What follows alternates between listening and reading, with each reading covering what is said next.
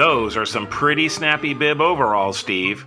But I hate to tell you, the state fair is months away. I know that, my friend. I'm just getting in the mood for a pair of legends who dressed like dull hayseeds, but whose comedy was razor sharp. How much is that hound dog in the winter?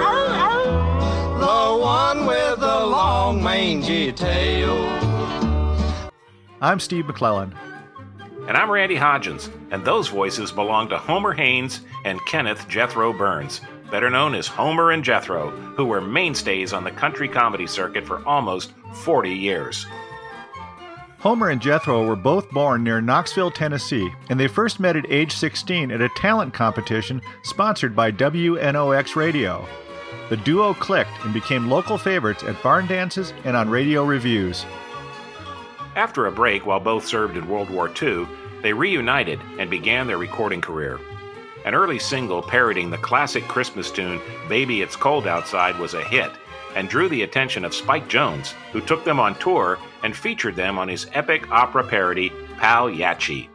Invest in a tuba and something or other about Cuba. He sung about a lady who weighed 280. When she takes a powder, he just starts chirping louder, and he don't do a gall darn thing except to stand up there and sing. Now, both Homer and Jethro were accomplished musicians, which allowed them to parody a wide range of songs. In some ways, they were Weird Al Yankovic before Weird Al. All the elements came together in 1959 when the boys turned Johnny Horton's hit, The Battle of New Orleans, into the Battle of Kookamonga. Well, we crap up to the water and we see the girls a swimming. There must have been a hundred of them, pretty young women. They looked so fine, even birds forgot to sing. We lay down in the poison oak and didn't say a thing. We're the boys from Camp Kookamonga. My mother sent us here for to study nature's ways. We learn to make sparks by rubbing sticks together. But if we catch the girls, then we'll set the woods ablaze. Hey, but one of you fellers scratch my back. Homer and Jethro were also great at between song banter, using sly self deprecation to win over the crowd. Not many of their stage shows were ever recorded, but this clip from the Live at Vanderbilt University album gives you a flavor for their act when they set down their instruments.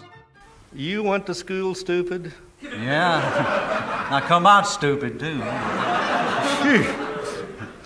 Be kind of nice if your mother had had some children that lived. After Homer's unexpected death in 1971, Jethro recruited a replacement, but the magic just wasn't there. Instead, he turned his attention to bluegrass and jazz music, touring and recording a number of well received albums until his death in 1989. The duo were inducted into the Country Music Hall of Fame in 2001. You can find out more about Homer and Jethro and all our comedy legends, including video clips and extended audio cuts, at laughtracksradio.com. Thanks for listening, and until next time, it's goodbye from me. And it's goodbye from him. Goodbye, everybody.